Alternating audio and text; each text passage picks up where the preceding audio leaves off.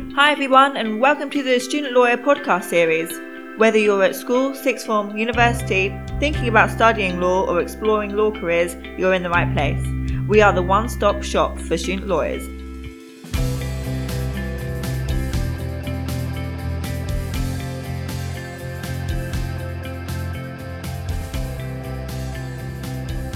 Hi, everybody, and welcome back to another episode of The Student Lawyer. Today we are joined by Rollo Speak, and Rollo graduated from Durham University with a first class degree.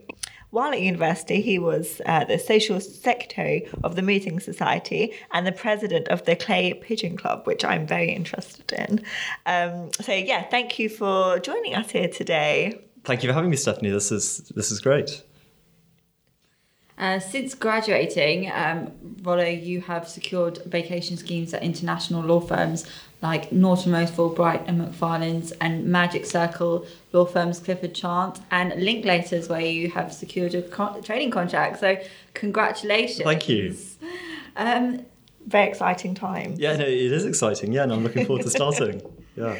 So let's just jump in because I'm very interested to know Sure. Mm-hmm. about your education and future career. Um, what were the main reasons that you actually decided to pursue a career in law? Start at the beginning. Sure. So I haven't always wanted to be a lawyer, and and generally I, I don't kind of live and breathe the law. Yeah. Just just I, I don't dream of reading through statute books and, and that kind of thing. But for me, um, what's always kind of piqued my interest is like it's it's the more specific M and A and corporate finance and that kind of sort of subset of of law. Um, and so then within that interest, like there's kind of only really two paths that you can go down. One is the law side, the other is the investment banking side. And I was always a bit more interested in the law side. Um, I didn't really sort of fancy doing quantitative modeling and dealing with that many numbers and stuff like that. But like within that, I think the reason why that's interesting and, and cool uh, uh, as a thing, sort of M and A, is is like practicing in corporate transactions. It it gives you um, a front row seat to to work on deals which really sort of change the global business landscape. And a- as a follow up uh, with that, you you get to work directly with like sort of really powerful people, the CEOs of said big companies, uh, in what's often kind of the most important and transformative moment of their own careers, which is which is also pretty cool.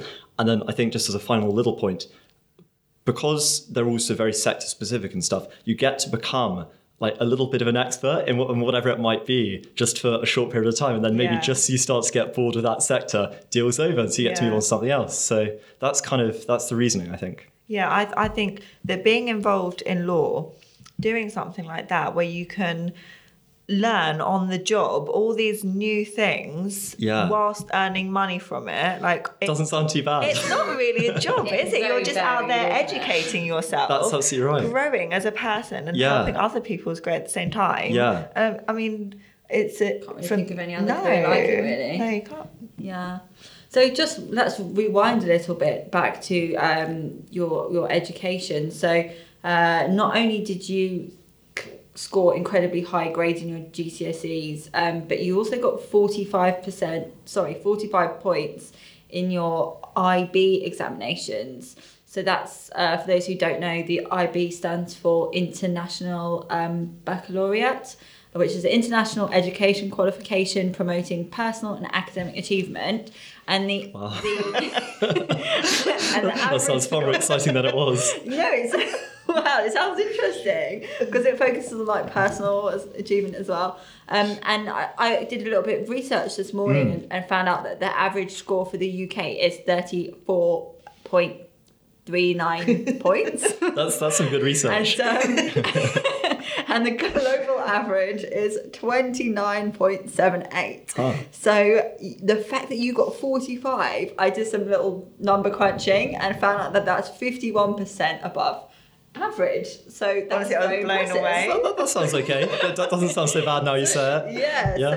So I just want to know what your secret is. Are you are you a fast learner or, or do you just have this per, like a perfect technique or are you just really really bright? No, I, none of those things. Um, I think probably the first thing to mention is, uh, I mean, I was just very lucky, both in exams and also I was I was very fortunate to go to a very good school, and um, And, and so there you have really good teachers and, and they really, really care. And so I wouldn't dream of taking all the credit for that because because a lot definitely goes to them. Oh, Um, that's, very humble. well, uh, it's, it's true though. It is true. Um, but I think probably uh, one of the biggest things, which isn't necessarily obvious when when because people talk about oh revise this way or prepare that way or do this or do that. It, it's it's uh, try and just be very tactical and pragmatic about the way you go about studying it. And this this does go for the IB, it goes for GCSEs, it goes for your university degree as well. And I've got quite a, a good little story for this. So at IB, you do have to do um, maths of some sort as part of this, as you said, personal growth and Yeah. who knows. Um, but so there's three tiers of maths that you can do at IB. So you can do higher level maths, which is for the sort of super whiz kid, future Einstein's gonna be rocket scientists and that kind of thing. Yeah. Then you can do standard maths, which is, you know, it's, it's not quite so hard, but it's, it's respectable. still it's yes, it's yeah. difficult. It is. It's very, very tough. You could definitely sort of go and be a hard hitting accountant with, with your numeracy following that. And then there's math studies, which is Wow. Kind of looked down on and, and, and people sort of spit out the words math studies Frowned with exactly that's it yeah they sort of look down with disdain and kind Dirty of, words. that's it that's, With the abacus in the corner. that- that's exactly right yeah yeah yeah and they sort of look down on people who do math studies as kind of cavemen right. and Oh, oh my god. but so um, the thing is, is uh, most people therefore do standard maths because they don't necessarily want to do high level, but but, but they want to do something respectable. They don't want to be mocked or teased or whatever. I, I wanted to be one of those cavemen who did the math studies Right, because I thought that'd be more straightforward. And, and the outcome of doing that is this. So at my school, which is very good for the IB, I think the average mark in standard maths in my year was a five or a six, which is equivalent of a B or a C at A level. Um, whereas the average mark for math studies is, is a high seven, which is like a high A star. And then the thing is, is if you're just doing a lower level maths anyway, just to take this example, you're not going to be going into a mathematical career and no university, no future job will care or probably even know the difference Yeah. between standard maths or math studies. And so the point of this is, is where you have uh, uh, ways to sort of exploit sounds like a dirty word, but w- w- within the sort of uh, uh, realms of what you can do, my view would be to sort of choose the practical and tactical route to do as well as you possibly can. Yeah. Uh, and and you can deal with a lot of that yourself without even having to think about revising or working hard. It's just sort of setting yourself up from the start. So that's that's a big point, I'd say. Yeah. that little good thing was advice. like work smart, not work hard. That's exactly I it. This is where this that's comes that's into play. exactly right. Yeah. Um, and then I think just just more generally with sort of revision and, and learning and stuff, I don't think there's any perfect technique. I mean, everyone's different. Everyone sort of learns differently. Um, but I'd say probably just generally uh, as a rule of thumb, if you don't understand something, sort of nail that on the head immediately. So don't kind of leave that until the end of the year or until Yeah. exam period and then go, oh my god, I don't understand. Yeah. It's if you don't understand that day or that week, that a little bit harder. work on that, go to your teacher, go to your lecturer at university, go to the office hours, whatever it might be, and just go, I don't understand, please sort of help me work this out. And then uh, I think overall that will help a lot more. Yeah. So, yeah, Don't sweep things under the mat.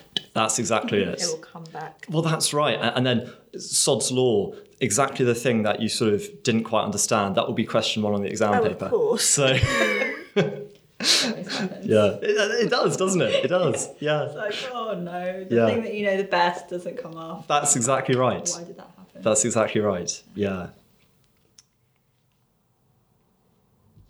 So, part of the IB exam, uh, you had to do a an essay of like your choice, a theory of knowledge essay. Yeah. Just out of interest, what did you do yours on? Because you could choose whatever. Sure. Yeah. right? It's I, they're, they're also quite weird, and they're all about knowledge and learning, and it's it ties together all these different bits from from the IB. And as far as I can remember, mine was kind of about different perspectives on knowledge and, and how different people's perspectives of, of things that happened uh, uh, sort of can conflict, and how you can sort of get better knowledge by sort of testing each other's opinions and, and things like that. And so the obvious example uh, in my essay was I talked about like the um, uh, Andrew Wakefield and the MMR vaccine, uh, all the controversy stuff Oh, back in like 2000, uh, where where the MMR was linked to like autism, and it was sort of all completely uh, debunked subsequently. But everyone was sort of really really nervous at the time. They thought this was a real thing. But in fact it was just really really bad like scientific method.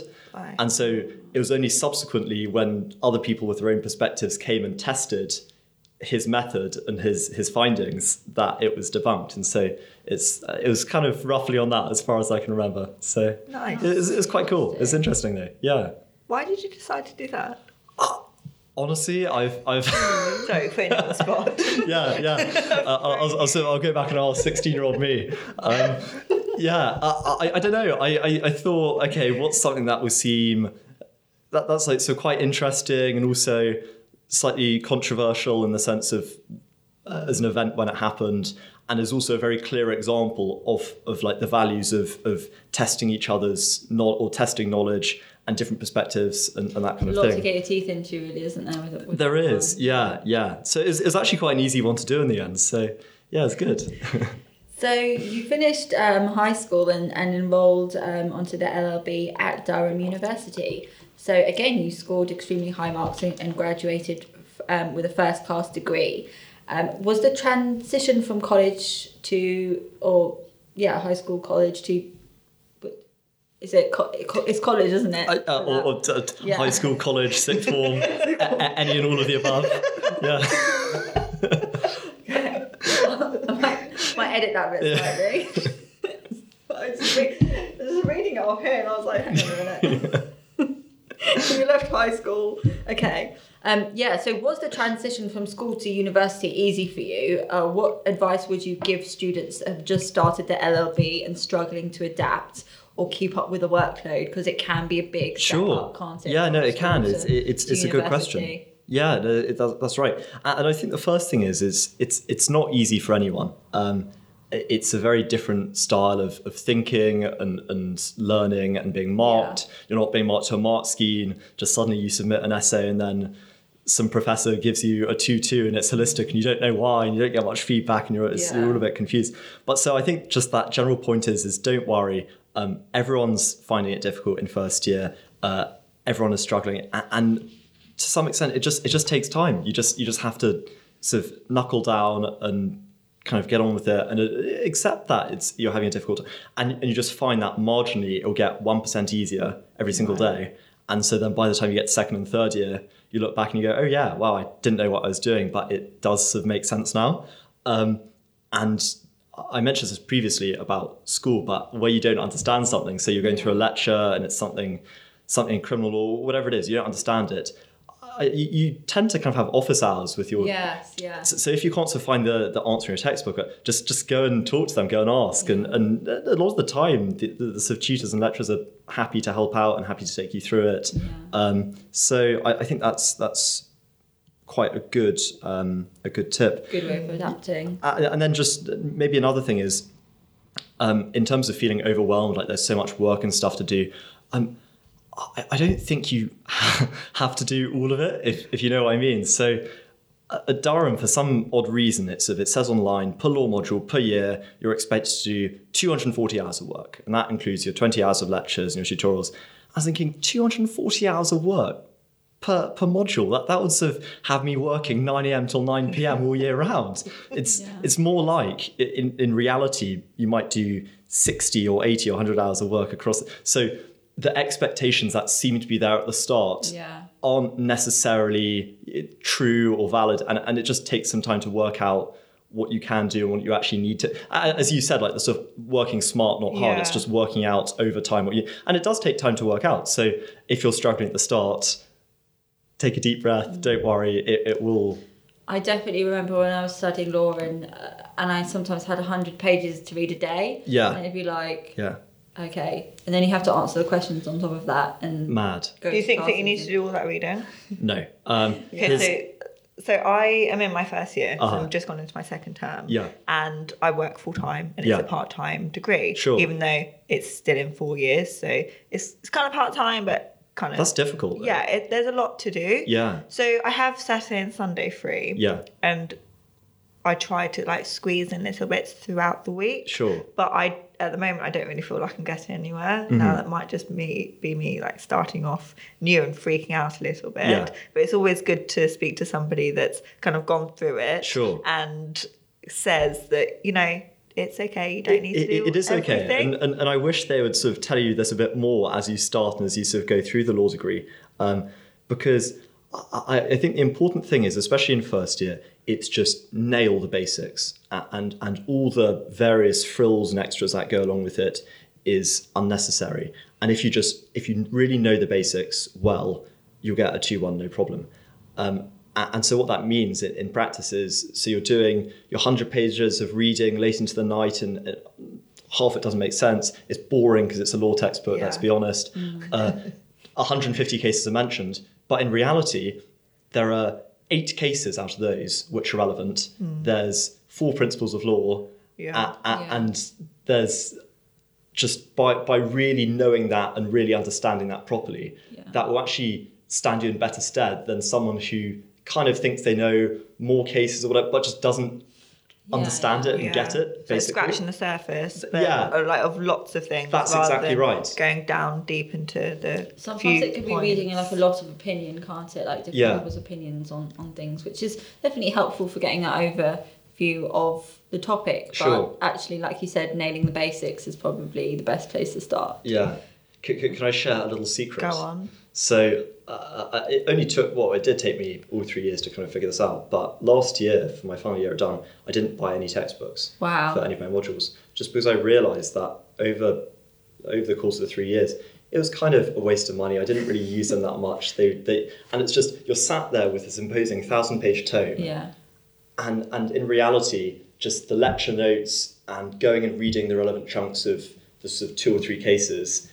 Th- That's the sort of core bit, and then mm. if you really understand, I would still prefer to go and speak to a lecturer than have to like try and Yeah. tear through a hundred pages of arcanely worded stuff in a textbook. So I just yeah, I, I mean, it's only personal, but I, I think when you're sort of sat there and you're told you have to do all this reading, you have to do all this, mm. That, that, that has, do you know that has been a common trend amongst Yeah. people that we we've kind of interviewed who've got first class degrees. They've it has been a common trend to just actually work smart Yeah. rather than trying trying to do everything and then actually Having Not- a mental breakdown. yeah That's not it. not actually getting that far Yeah. because you're trying to spread yourself so thin. That's, and, yeah. and, and, and it's and it's so stressful if you're sat there and you think, oh, I have 300 pages of reading reading to do, and because you have to read so much, you're doing a concert, you you don't understand half of it, you forget half of it, and you just you freak yourself out, right? Yeah. Yeah. Whereas if you if you just get the basics and you just have that under control, um, you, you're sorted for any problem question in an exam. Um, if you with the basics and if you read a couple of articles, you're sorted for essays and exam, a- a- and Yeah. you will do well. Yeah. A- a- And, I, I, I, and it is only personal, but I don't personally see almost any benefit to just being forced to read tons Yeah. and tons and tons of material in these textbooks, which doesn't turn out to be enormously helpful a the time. I find that I just carry my textbooks to university, back from university to my home, back to work. Yeah. I don't ever open them. Well, that's it. That's it. That's it. Honestly. Yeah.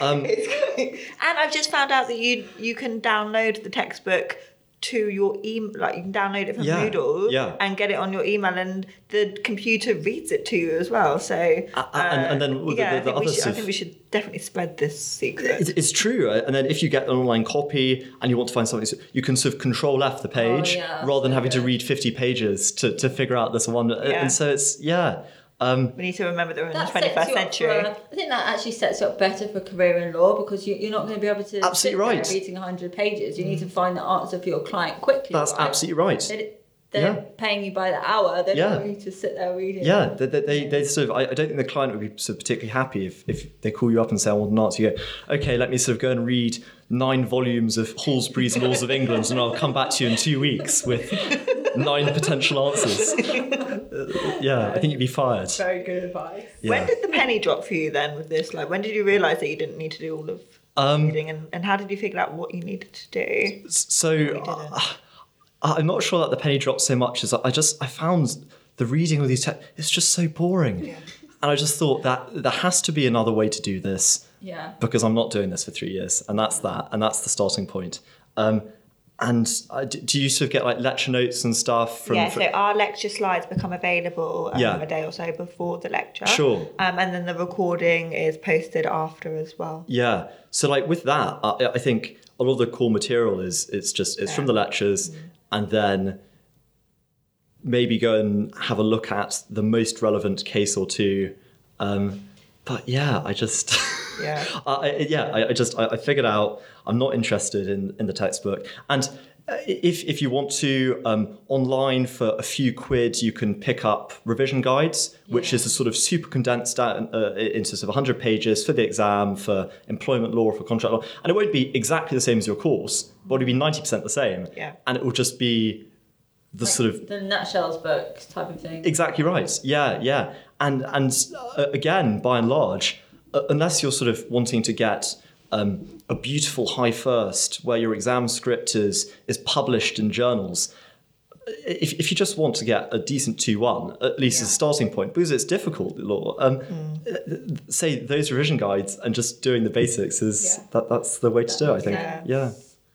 Don't put so much pressure on yourself. Really it will don't be put, easier. That's it. Yeah, I think really you All our don't. to- listeners will be very Yeah. pleased to hear that. I think you can look at things from a clear perspective when when you are not when you don't have like fog of cloud of That's stress. it. And and it is really stressful in, in first year because because you just you, you, you don't have that benefit of hindsight. But with the benefit of hindsight, relax. It's it, it will be okay. It will figure out. It will figure itself out. Um, law essays. Uh, Still confusing to me now, so uh, I, I don't know if, if anyone can ever crack those particularly, but you can still do okay and, Yeah. and not have a clue how to write a proper law essay. So Good to know. Good advice. Um, so I mentioned before that you were involved in the Clay Pigeon Club and president of it. that's right. Yeah. Tell me a bit about that because it sounds like a lot of fun. I don't think they have that at my uni. Yeah, it's it, it is cool. Um, it's so you, sort of, you go out and you shoot clay discs, which for some odd reason they call clay pigeons, even though they're not birds. They don't look like pigeons or anything like that. But yeah, it's it's a lot of fun. It's it gets the sort of a way to to kind of release the pressure and Yeah, yeah. um, yeah, bit of downtime. that's which right. Is important. And, and and I can sort of pretend to call it a sport, even though there's no real sort of physical activity involved. And so very few Their calories aching burnt. limbs. Yeah, Oh, exactly actually, right. I don't know. Shooting a gun. That's quite. Actually, it's, it's yeah, yeah. You, you you get some arm gains from sort of doing it, and and yeah, get get get the get the biceps of.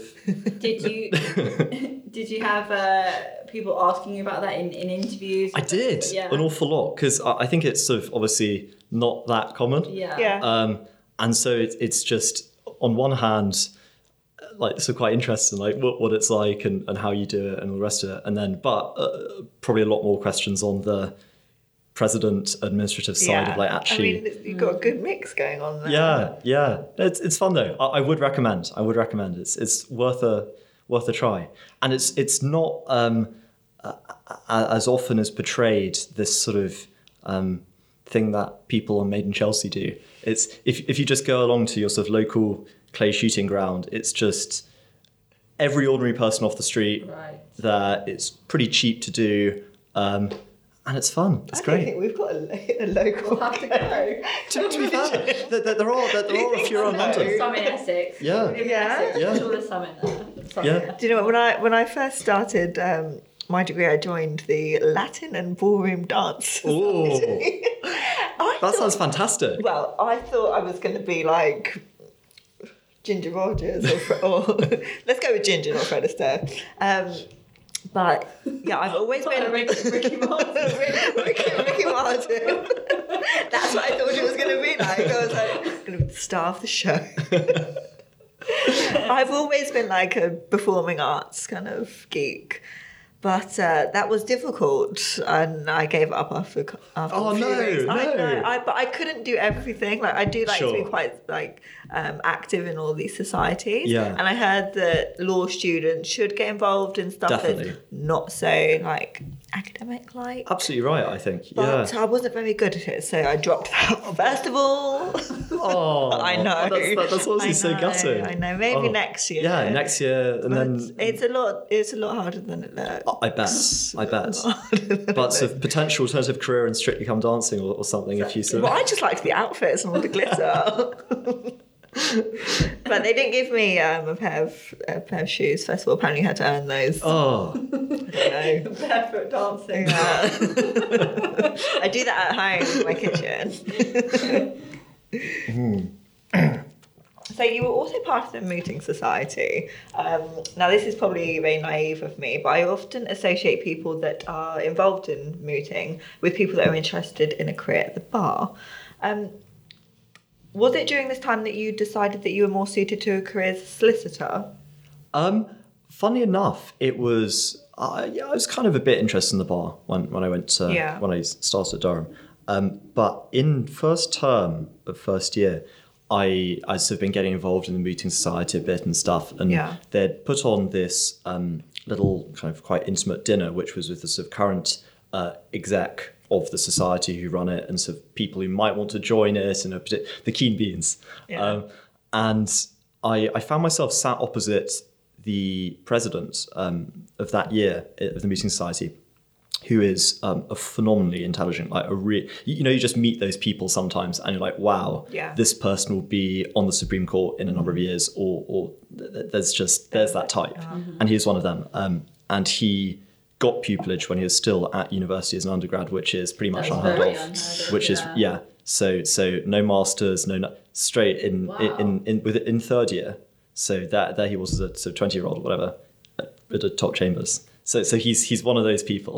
Um, and anyway, so so he so he turns to me and goes, um, so might be interested in the bar. And I was going, yeah, maybe. I goes, look, okay, this is some quite brutal advice, but I would tell it to everyone potentially interested in the bar, and it's it's you need to know for sure, and I'm not talking arrogance or overcon. You, have to be really sure that you are the best out of the next 500 or 1,000 applicants.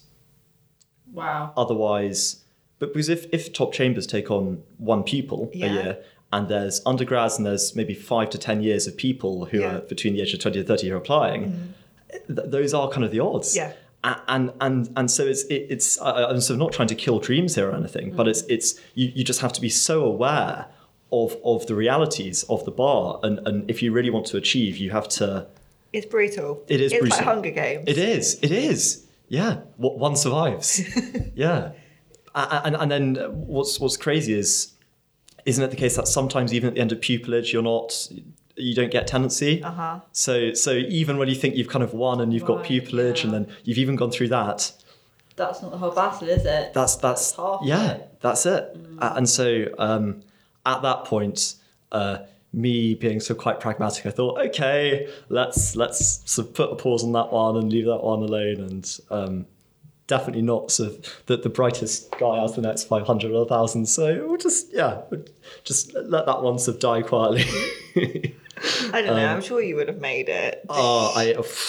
Did you enjoy the mooting though? I loved it. Yeah. It was great. And I would recommend it to any and all law students, Yeah. regardless of whether you want to go to the bar or, or actually even especially if you want to be a solicitor. Um, and I think it helps on applications and people mention it in interviews. And um, I, I think in a funny way, because sort of lawyers and law students associate those who are going to the bar as the brainy academic ones. Um, just sort of by being part of the mooting society, maybe going to in, in your application or into an interview, they sort of mistake me as one of these brainy ones who could go to the bar, and I'm thinking, haha, you, you guys have made a mistake. But this is this is no, I just did basic exactly right. Yeah, I, I I am indeed a caveman. I just did math studies, um, but it's it's great for public speaking. Um, it's really good for your undergrad law degree, just because uh, in doing a moot at short notice, you're effectively being told to research a point of law, order your thoughts, and sort of argue uh, argue a point. And this is the structure of an essay. It's it's all of these things which are just so helpful for kind of developing the legal skills in your legal mind as you progress through. Um, and also on a side or, or, or a point more connected to interviews, say for training contracts and that kind of thing, if you turn up um, and it's your first experience of being sat across from a partner or, or, or an older, more, more learned sort of legal uh, expert, and they start grilling you, of course you go, oh my god, what am I doing here? I, I, I don't know what to say. I'm nervous. But at least if you've gone through the horror of, of messing up a moot and being Yeah. grilled by a judge or whoever it might be uh, into oblivion, Yeah. it's horrible then. Uh-huh. But it, it can only get better from there. You've already had the worst experiences. So then, sort of going and sitting in a nice interview, it's it's way more relaxed. It's actually. very important to go and um, totally mess up. It So is. When I first, It is. I've only done a couple of mooting training sessions. Yes. And um, we were doing our training session. We're Yeah. going to come back the next week. We're going to be taking part in a competition. Mm-hmm. So I'm like asking some of the barristers at the chambers that I work at. Yeah. "Please, Can, I, can you help me out? help me prepare my skeleton argument. Yeah, yeah. And it got to like the Friday night before, Sure. and um, one of them was like, "Do you know what, Steph? Just go and just suck, Yeah. because because that's part of it. Yeah. Like you need to know like what it feels like, and you need to know that everybody goes through it. Yeah. And there are going to be times in court where you go and you freeze. Yeah. It's just life. Yeah. And that's just part Yeah. of being barrister. So you go tomorrow and you screw screw It- up. it's it's such a fair point though. yeah. Yeah. But I think the thing is, you were in what second week of uni? Second week of uni. Uh, I don't know if that's So normal. brave. That, that- that's that, that's that's great though, and, and and it's always. I mean, everyone is gonna screw up and, and, and mess it up, and and it's actually great in a way to front end it. Yeah. In a way, just at university, in a situation where it doesn't matter, as opposed to. Uh, kind of keeping yourself out of the situations where you might screw up, and then the first time where you might is a, a, a training contract interview or whatever. Yeah. And then invariably you will because it, gonna will happen. Be, it will happen. Yeah, everyone's it's, it's, it's normal. It's natural. Everyone's nervous. You'll freeze. You'll be asked a question that you haven't prepared, and you're just and so yeah. I, I, I do think that's it's it's definitely good for that reason. So Because I, I didn't realise until I did it that it was actually real judges as well. Yeah. I had no idea. yeah, Yeah. I thought it'd be a teacher, and then it was a real judge. And I was Sure. like, Wow. So yeah, that's definitely good preparation for the future. would recommend. So you graduated um, with fantastic grades, and then you began um, working as a paralegal at a city law firm, um, a law firm that is really ambitious and wi- without going into too much detail, is known for advising public and private-owned businesses. Um, it's also active in banking and finance cases as well as other sectors. Um, can you tell us a bit more about your life as a paralegal? Was it what you'd expected? It wasn't as I expected. No, I mean, I, I loved it. It was Yeah. great, and I, I would recommend to to anyone to, to do a bit of paralegaling. It was it was really a worthwhile experience. But I sort of half expected because I had no idea what paralegaling was like before that. I knew it wasn't. Yeah. You, you're not a trainee. You sort of put it in a in a dark cave next to the office and sort of told to do paperwork. What what was kind of like? Yeah. What does the paralegal do? But uh, as the firm that I was at is is a bit smaller uh, and it's sort of, it's quite partner heavy and they don't have that many trainees, uh, you're effectively just doing trainee work, which Nice. is which is great. experience. It- it is, and so I, I mean I, I'm sure in some ways you're not doing exactly the same kinds of things, but. 90% of the time you are, which means you, you effectively get an extra free seat before you even start your training contract. It, it was it was really really brilliant, and funny enough, a lot of the things which we're covering on the LPC now just about business law and, and just doing all the stuff that a trainee would do.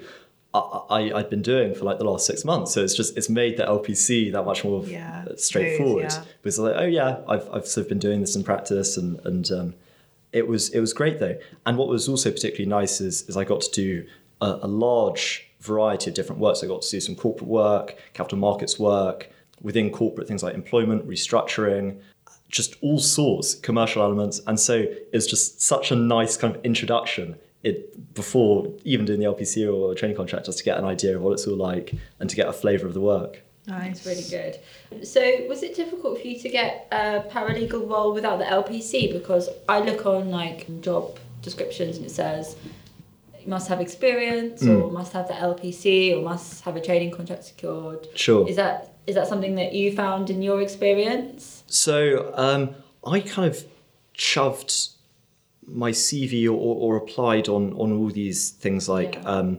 reed.com and indeed.com Yeah. and stuff. I didn't know what they were for, it was just through recruiters. And Yeah.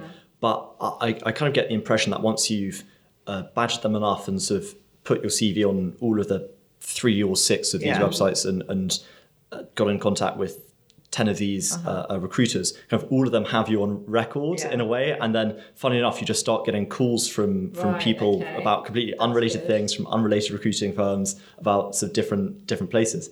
Um, and so just one day I got a call out of the blue um, by a recruiter saying, oh, look, do you want us to do this paralegaling role at said firm? And I was like, sure, that that's, Nice. sounds good. That's really yeah. good, isn't it? I Yeah. you just have to put yourself out there enough, and then you start getting that's opportunities. that that's it yeah Mm. um I, and of course that there's there's i was i was very frustrated at the start because when i started looking for paralegal roles it was all oh 12 month fixed term contract or oh you need uh, to have done the lpc or you need to have a training contract but at least i found spend two or three weeks really sort of going at it and just firing off so many applications Yeah. that, and that kind of stuff does start to trickle back regardless um, and there's there's lots of firms that uh, it w- won't actually advertise but will still Okay. happily take on paralegals Yeah. n- not necessarily if, with if any you're the right candidate. for that yeah yeah So were you applying for training contracts whilst you were working as a paralegal? no so in fact um, i got my training contract at uni because that's when i'd done the vacation scheme Right, okay. so so I, in fact I, I'd i hadn't originally intended to do paralegaling in my sort of six months off between university finishing and lpc starting just just a few Yeah, weeks ago in january yeah. Uh-huh. and i'd intended to do some traveling and stuff but for various reasons that didn't particularly end up happening Yeah. and so I was sort of twiddling my thumbs. I was thinking, what do I, what, what am I kind of going to do? I find I have a couple of holidays planned, but what do I really do for the next six months? I'm going to sort of drive myself crazy. And so paralegaling was kind of just an ancillary Mm. thing unrelated to um, to getting the training contract. Yeah. So you completed three vacation schemes um, in 2018, uh, one of which you secured a training contract with. So that's Linklaters. Getting three in, in one year is pretty fantastic. Thank you. Um, did you? How did you prepare for all the assessment days? How do you think you were successful in, in a number? Well, in all the assessment days you went to. I think preparation wise, it's there's a lot of resources out there. So um, whether it's online or, or sort of buying books for a few, few quid off Amazon, Yeah. all of these that, that there are you can sort of uh, assemble a bank of about Right. 300 questions Yeah. that everyone has ever been asked at a training contract interview ever Yeah. full stop and and and I'm not suggesting that you sort of go out and Mm. write answers and and verbatim remember uh, but it's it's if you've had to think about them maybe as I'm asking them beforehand then at least you have these things mulling over in your mind Yeah. and you're never going to sort of get into an interview and someone asks you something and you're just floored because you've just never even conceived of the possibility of being asked that question yeah. and so it's just it's just the preparation of kind of yeah doing what you can to avoid being flawed and just just sort of freezing in the interview and then actually a really really good one uh, or quite a good tip i think which um, someone passed on to me which i've never seen anywhere else or heard anywhere else and, and i find it very surprising actually i, I heard it on my vacation scheme um, at Linklaters, but it was still it's relevant for assessment centres for vacation schemes as it is for training contract interviews at the end of vacation schemes. And she said to me you just need to know the basics right for all the sort of more commercial awareness stuff all the things like acquisitions deals. You, you don't need to be an expert in any of these things. How could you be? Mm-hmm. Um, but you need to know the basics. And so i ask okay well wh- where do i find out the basics? Yeah, I, yeah. I, I don't know what a law firm does on, on a uh-huh. deal and then suddenly companies are bought and so and she goes okay well let's work this out. At, at what point do you think law students generally do really work this stuff out? And i go okay well i mean probably on the lpc right? That, mm. that's when you're studying the stuff for six months. And she goes okay yeah.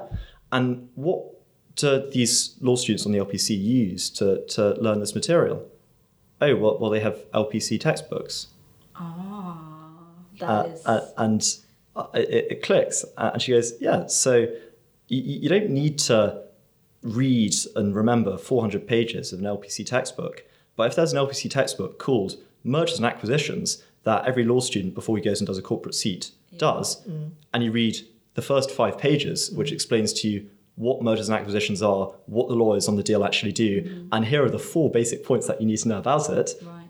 and you go into an interview and that that's that is all uh, uh, an interview would expect you to know and Yeah. and i- in a funny way um, I, I have an inkling that sort of all of the case studies and questions are, are sort of kind of taken from and adapted from and made a slightly easier version of stuff from the LPC. Right. So, uh, and, you know, th- th- these books, uh, I'm not saying you necessarily go and buy a new one for 40 quid off Amazon, but you could find a second-hand one or probably find one at a library or with a few mates, chip in five quid each.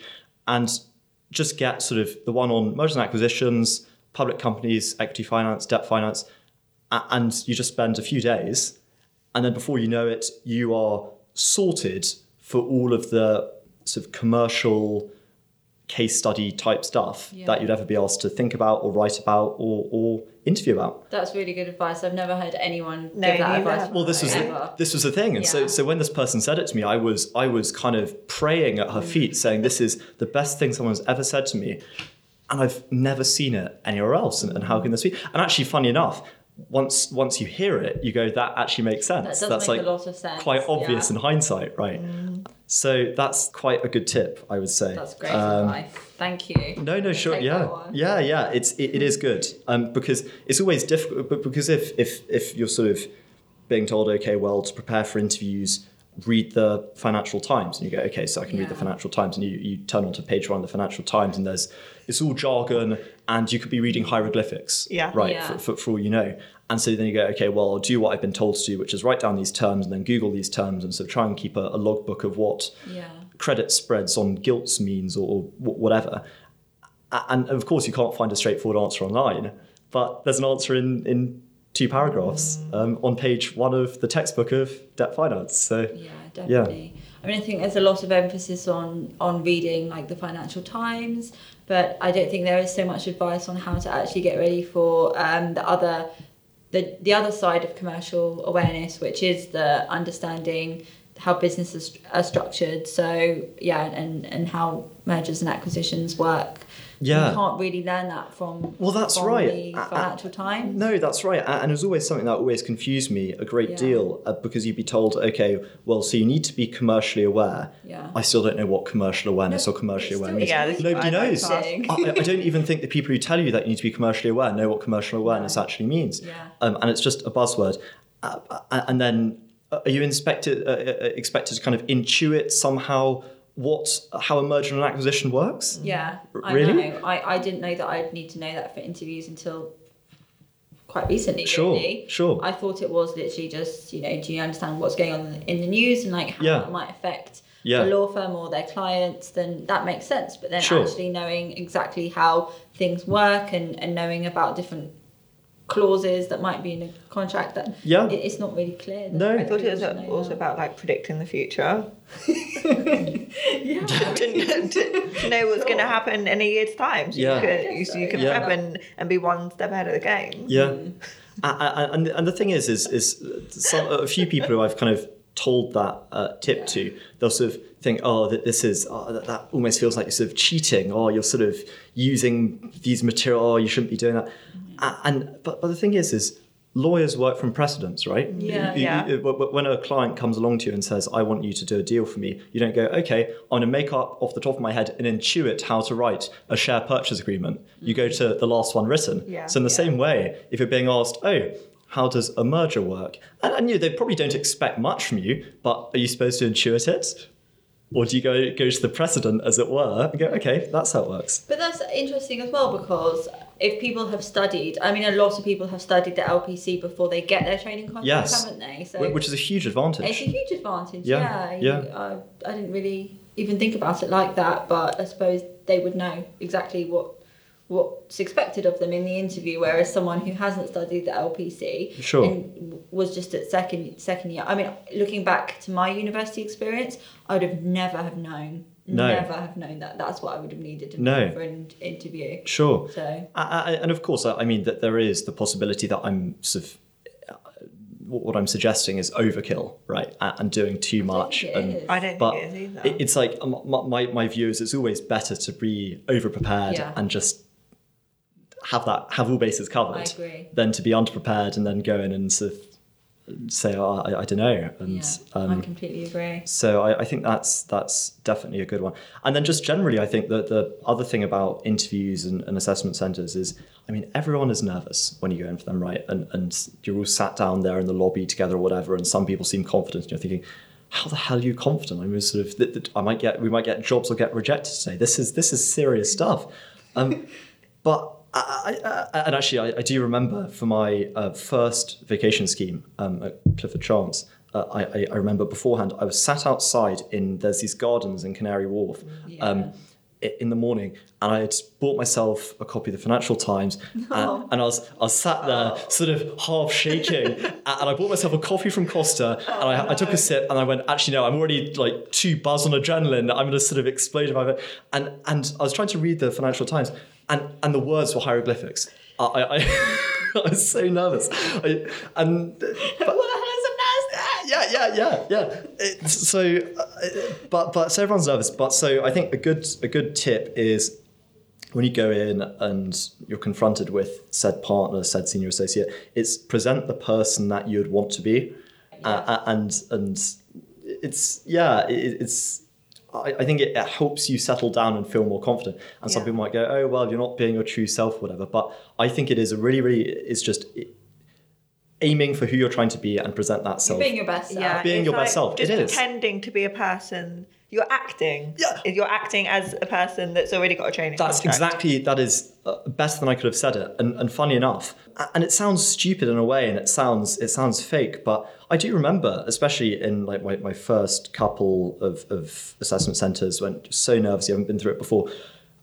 In the first five or ten minutes, you're sitting down and, and talking to, just just kind of like almost focus your energy on, on acting as this different character, this outgoing, confident, sort of fantastic person who knows that they'll get the job. And then after 20 minutes, you'll self-perpetuate, you'll settle down, and and you and that person will kind of merge, and it will just be Yeah. the best version of you. Yeah. Um, whereas if you go in, of course, you'll just be nervous and you'll be Takes quiet. the edge off and- of it. It does. Pretending that you're somebody else. That's exactly right. And and you sort of you, you can't overthink it or be nervous if you're not you. of, yeah, if you're spending your energy thinking about yeah, Yeah. yeah. Um, so it's it's Funny, a good one. it? It is. Yeah. It's it's kind of a different strand of when people say, oh, so go and do a Superman pose in front of the Oh, mirror before. yeah. But it's, it's this whole idea of kind of like, yeah, just just convincing yourself Yeah. that that you know you, you're sort of more confident and all that sort of thing. There's a, a girl that I follow on Instagram, Mm-hmm. and I was looking at her Insta posts. She's got a training contract at Clifford Chance. Oh wow. And she said that on her way to her interview, she would like play Beyonce and pretend she was Beyonce. Yeah, And I was yeah. like, that's Absolutely I am such a fit. So yeah, I mean, just yeah, envisage it, though. yourself as the person that you would want to be. Yeah, right? yeah. Be, think you're walking to that interview as Yeah. Jessica Pearson or Harvey Specter Yeah. from Suits. What would they do? You know, Exactly. you're What would already. Harvey do? I- I- I- and, and by that, I'm not saying sort of be aggressive and sort of look down on them, your your interviewers, but just yeah, Don't try and be like Louis Litt. But I think lots of people do that, even past this interview stage. You probably find that big, big game players are like pretending that they're somebody else. I Absolutely don't think it stops at this no, level. no. I, I think everyone's always nervous to an extent, and it's just it's a way. It, it, it's it's a, a method yeah. of coping and just and getting through it. Yeah. Were your um, vacation schemes different to e- to each other? They were. Yeah, yeah. No, I actually had quite different experience with all of them. I won't name which firm No. as, as which for, for obvious reasons, but uh, one was sort of quite hands off Yeah. and and sort of trying to go and kind of find your own work in a way and Right. and that sort of thing. Then another was it was more hands on and there were more Mm-hmm. things planned, and then uh, the third one. As well as there being more things planned, there were like sort of extra like tasks and bits of work that like they were like sort of giving to you and sort of testing on and stuff. So it was actually quite different experiences. So yeah, it, it- was it was funny how much they all differed in a way. But what, what I did notice, especially with the shorter vacation schemes, uh, so actually in, in first year, so that was Clifford Chance, and then second year, the two shorter ones are Norton Rose and Macfarlanes, because they were just two weeks, whereas Linklaters was actually four weeks. Um, but Oh, that's a long time. it, it is, yeah. But so with with the shorter ones, like I, I kind of feel like the week or two weeks, it's it, when you're actually there at the office, it's just about not cocking up basically, Right, yeah. and then most of it is still on that interview at the end of, of Oh, the okay, process, yeah. and so you, you could be brilliant or bang average the whole way through the vacation scheme, but you still need to treat that that final interview as just if you're going for an assessment center again, because if you do slightly averagely in that interview, you're, you're, you're, So you're you done. Can't, you can't think, oh, I've I've really Nailed it, it networked with everyone. I've really shown what I can do. it all rides on that final interview. Wh- wh- generally. wh- when it's when it's the shorter vacation schemes, Yeah, so that definitely is generally because Linklaters is is rare in doing a four week summer one Right, because most yeah. firms are just a couple. But so with Linklaters being four weeks, I think there is more of an emphasis on the work that you're doing over the course of the month Mm-hmm. and getting to know people and stuff. So then by the time it comes to the interview, uh, it's they already have a pretty decent idea about you. But otherwise, uh, if you think about it like this, so if you if you're on a two week vacation scheme and you turn up on Monday and it's just induction, right? Um, and then you have Tuesday to Friday and you'll have a couple of exciting things put on. So you're really in the office for sort of two and a half days. And then you're told at the end of the week, okay, so your training contract interview is next Wednesday. And in reality, you've you've only really been spending time in the office and doing stuff for two and a half days. Uh-huh. You have Monday and Tuesday as well. And that, that that sort of changes the perspective from oh I'm I'm on a two week vacation scheme to Mm. really I'm trying to get a feel for the place in four days and then I'm being grilled again. Yeah. So how do you prepare for the final interview? Is that something? Because I've heard people would like keep a very detailed log Yeah. and a diary of every single day, so that Yeah. they've got a lot to talk about in their final interview. I, I think that's definitely worth doing. Yeah, um, because otherwise you sort of forget, and Yeah. so it's definitely keeping a log of the various things that you're doing. But then kind of just preparing for it as if it's like the sort of vacation scheme or assessment center Right. interview again, because you tend to have the written tasks and the Oh, partner okay. interviews, and I don't think I had competency things again. But so it was pretty similar structure in terms of the kinds of interviews. Okay. Mm-hmm. So quite commercial, going through the same sorts of things. But of course, with a bit of an emphasis of what have you actually done here Right. and stuff. Um, but uh, I'm probably the, the wrong person to be asking about how to sort of turn a vacation scheme into a training contract because I only have a 25% conversion rate. So of the four, I I, I cocked up uh, the first three. but hey, everyone needs practice, right? so well, that- yeah, that, that's the thing. So so um, But hey, Who it's not- knows? It's not even that you. That's not necessarily the case anyway. Sometimes it could be like a cultural fit, like sure. Yeah, that's true. It's, it's not always about you. It's about you and the firm. Yeah. It's about the firm. So it's not I- I- I- necessarily I- I- anything it's- to do with what you did. It's a fair point that you make because, in retrospect, it, it's also uh, it, you will just have different experiences in your in your interviews at different firms, and there may just be the case in one interview that uh, maybe you just don't get on particularly with Yeah. people interviewing you, or they're having a bad day, or it's just a particularly difficult. But so. Point being that if say you have one training contract interview and you don't get it and you think oh my god I'm not good enough Don't right? take it personally. don't take Yeah. because fifty percent of it's luck mm. about who's interviewing you on that day, what comes up, whether you choose to get on and stuff. Yeah. And, and it's just it's just keep going at it because if you're there to start with, you're good enough to get a job at one of these firms. Absolutely, I completely agree. And so it's just getting on with it and, and continuing. And I think sometimes when you reflect and you look back on your experience, it's probably the right thing because you. I mean, they're recruiting people that they they can see like staying there for a long time, and if they think, oh well, this person's not going to really, I can I can tell this person's not going to like it here Sure. because it's very corporate, and Sure. this person d- doesn't seem like they would necessarily stay here for the long haul. I guess that could that could um, play a part in it as well. So Yeah, I definitely. think, I think definitely personality matches Yeah. is important because you you want to know that you will enjoy the work and Absolutely. enjoy turning up every day. That's right. And it's Yeah. yeah, it's a two way street, isn't It it? is, it It is. always a two way street. And sometimes when you've got vacation schemes and and um, interviews and you're just so focused on actually nailing that training contract that you actually turn a blind eye to whether thinking is this place the right fit for That's me that's definitely right. Yeah. It is. It is. I, I mean, actually, a, a kind of connected point, not so much to do with uh, uh, the training contracts and, and themselves, but Mm. just uh, that made me think of when you're applying for firms, right? Yeah. And I'm pretty sure, like when you're doing a handful of applications, like there's one or two firms that you like really, really like to go to, and like that. uh, It's funny because like in that stage, keep an open mind because those firms that you might like at that point may just reject you outright, Yeah. or they'll reject you at any of the, one of the stages. And then a firm that you hadn't even necessarily, it might have been the last one that you applied to and you just thought, oh, I might as well just apply.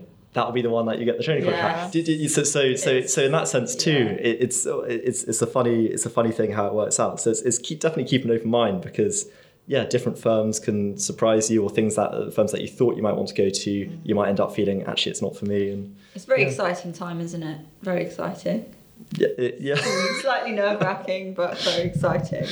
Yeah. Um, so you'll actually soon be starting your training contract um, at uh, Linklaters, the Magic Circle firm, who um, are experts in corporate finance and dispute resolution. Which area? Do you know what area you want to specialise in yet, or are you keeping an open mind? I, I mean, definitely keeping an open Yeah. mind because um, it's sort of sod's law. If you think, oh, I know I'm going to be a litigator, Yeah. you turn up, you do a litigation seat, and you hate it, Yeah. and you end up wanting to do tax or something. Mm-hmm. Um, but th- that said, I am fairly set on kind of corporate M&A. Yeah, M&A. You said um, that's your that's your yeah, yeah. So maybe some financial sponsor side, so like private equity side of it, and having done the paralegaling also, where I've sort of done some of that kind of work, that's also reassured me that that's probably the the, the sort of sector or the the practice area that I, I do want to do. And did you always know that you wanted to be a commercial lawyer, or did you ever think, oh, maybe I want to do criminal when you're at uni, or So- any other type of law? Yeah, um, I mean, definitely not. I didn't always know I wanted to be a commercial lawyer. I was I was put off criminal uh, quite early on because I, I know a lot of people go and do law at university and it's like, oh, this idea of being a great criminal barrister and Yeah. and but uh, at least in, in my eyes, I, I spoke to a criminal barrister. uh, I think just at the start of university, and he goes, "Look, mate, I- I'm going to give it to you straight. Um, when you start, chances are uh, you're going to get a brief at 7 p.m. on Sunday night, and you- you're going to have to catch a train to who knows where at 4 a.m. on Monday morning and defend a bloke who's robbed the corner shop for a Freddo, right? Uh, and- and- so true. yeah, a- and and so and in that moment, all of my sort of just just dreams and sort of illusions of what Yeah. uh, uh, was just shattered. I was like, oh, okay, so, so this is what it's like. I think I think I'll sort of say no to that one. That's Thank okay. Yeah, yeah, pretty much. Yeah, yeah. So yeah, not criminal, uh, but I, I, was, I was always probably a slightly more interested in the sort of business world and, and economics and finance. So I guess it was, it was an A easy fit. natural, Yeah. natural progression. I Yeah. want to help people get off that have clearly done something wrong. Sure, sure. Because you have to take a case. Like if you if you're a barrister right. and you get asked to do a case, Yeah. like you have to take it unless Yes. you can prove that you're too busy, yeah, um, or another reason. But, Yeah. um, yeah, that's that's one of the reasons that I would. I would just why find it way too doing. emotional. I think so. Did some um, uh, some mini pupillages Oh, when I was wow. at uni, and, and just sitting in like murder trials. I just Oh. found it too emotional, and I just couldn't. I can't imagine. I couldn't do that every day. no, I think it no. would really affect me. So yeah, yeah, I feel uh, it's amazing that that uh, you know pe- there are people out there that do enjoy it, yeah, but I, Yeah. I don't think it's for me. yeah. Not not for me either. So we covered how you found out the basics of commercial awareness, kind of. Um, how do you keep up with um, commercial awareness, like on a day-to-day basis? Other than Sure. reading the Financial Times Yeah. in Canary Wharf. yeah, yeah. Well, Upside down. yeah, yeah, exactly right. Yeah, yeah. Wait, what, what page is? Oh, um, that's why it was like hieroglyph- hieroglyphics. Yeah.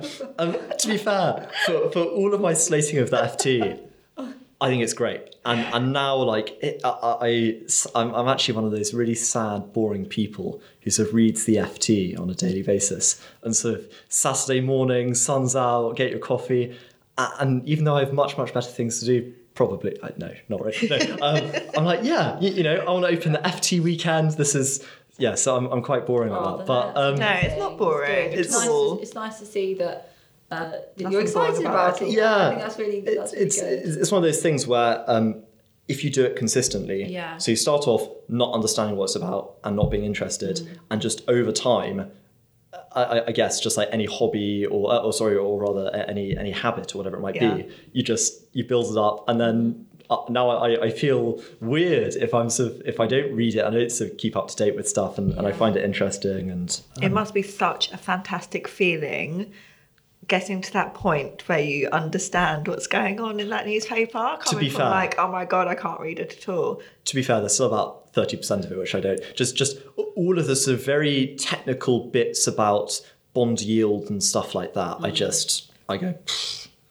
next page. Yeah, Yeah, let- well, let's you know, that. Rome wasn't built in a day, was it? Like, you've got to yeah. start somewhere. Yeah, exactly. Yeah. Yeah. Plus, they also actually have a surprisingly good like art section And Oh, really? Yeah, yeah, yeah, yeah. It's it's quite bougie, but it's it's good. I'm gonna have to. I'm gonna have to get a subscription because Yeah. I listen to the FT news briefing. It's really good. podcast. It's really good. um, and like Wake Up to Money and all, all Yeah. the podcasts that everyone kind of recommends. Yeah. But I don't actually have an FT subscription, so I might have to go and get myself one. to be fair, I, I think it's Yeah. pretty cheap for students. Yeah. Or, or you can sort of split it with some mates and stuff, and and it's um, yeah, it's it, it definitely is affordable. But leaving the beloved FT aside, and here's like quite a weird one. I- guess as a way of like keeping up generally with commercial awareness and understanding the whole business world, and Yeah. I really like reading all these business thrillers. So all these classics like Barbarians at the Gates, uh, Liar's Poker. I'm reading one right now, Den of Thieves, which is about uh, uh, all of this dodgy insider trading in the 80s. Oh wow, that Um, does look interesting. It, the thing is, though, is, is there's there's probably about 15 or 20 of them, which are sort of real classics, and or, or, or even things like Too Big to Fail, which is about 2008 and the financial crisis. Yeah. And um, in in reading them, uh, or I think it's it's it's quite good to read them for a couple of different reasons. One, if you read them and you actually enjoy them, then you go, okay, I am interested in this world. Uh-huh. Yeah. If you read them and you hate them, then maybe it's an inclination that actually it might might not be for you. I, Yeah. I mean, it- it's That's okay if it's not yeah, for you. If it it's just not means you, meant for something else. yeah, exactly right. And, and and of course, it might be the case that you find them boring, but you still end up loving what you're doing. But the suggestion is, is maybe it acts as a bit of a barometer. If you find it all really boring, then maybe it, yeah, as, as we said, it's it's not for you. But also in reading them, I think you actually get a really good insight into sort of the corporate world and the actors who play within it because in writing, uh, taking Too Big to Fail, which was about uh, 2008, for example, uh, which was written by uh, by a guy called Andrew Ross Sorkin, it, it was effectively written based off hundreds and hundreds and hundreds of hours of interviews with the top corporate lawyers, the top investment bankers, uh, people from the Fed, Ben Bernanke, the president, the prime minister, uh, chancellor of the exchequer, and this is all tied. So, so you basically have condensed into 400 pages the collected knowledge of probably the 50 or 100 most clued up people about the corporate world on probably the most important event in in our lifetimes yeah. and it's written as a thriller so it's exciting Nice. and and so it's it's it's like it's quite useful That it's, is really good. I've, again, I've never heard of this, you know, way of, of developing commercial Yeah. knowledge. I, I think it's amazing. A- a- and, and in a sort of a, a, a funny way with that, you you kind of get to actually see what lawyers and investment bankers do in reality. So so so you hear from press releases, oh, firm has advised X firm in buying Y firm. Or, uh, but you don't really know what it actually entails. Whereas these books go into the nitty gritty and the juicy last minute things that happen at midnight and, and all of the steps. So you, you basically get to step into the feet of the senior partners at the top firms around the world as they're doing the most exciting things, Yeah. basically. And so that's like, it's, yeah, it's quite cool. that sounds and, awesome. um, I, I'm definitely going to go and order those books now. I want to start reading them. now. I've started reading The Secret Barrister, but stopped reading it. I think I might pick that up again, and I guess that's kind of the same. Yeah, yeah. The thing I found about The Secret Barrister was um, it was a really important book. A- And and it's very very uh, it, it's, it's good to read as an expose of just the criminal justice system and how it's chronically underfunded and, and it needs to be better. But it was also so depressing. I got about halfway through and it was just more of the same. And I just thought, I know what you mean. That's why I stopped reading this is the thing. and, and from everyone I've spoken to, they're like, oh yeah, I stopped reading about two thirds of the way through because Yeah. it was just more of the same and it's just so depressing. I realise it's bad, but I just, oh. Yeah. Yeah. Sounds a bit of a downer rather than like a thriller. Yeah. It was a bit, yeah. I mean, I had it on audiobook as well, Ah, and the okay. voice was a little bit like dry as well. So Yeah. it really didn't add to it, but um, Sure. I would like to keep on reading it just because I, I like to finish something when I start it. But, Yeah, yeah. Um, I've made notes for those other books that you mentioned, so I'm going to get onto those. as Sure, well. yeah, it's, they're, they're, they're good fun. Well, this has been fantastic. Yeah. Yeah, thank you. so much, Ollie. Well, thank you. Such a fantastic guest. Thank you for having me. It's, it's been it's been a lot of fun. Oh, great. Thanks for tuning Yeah, in, thank- everybody. Thanks for tuning in and see you next time.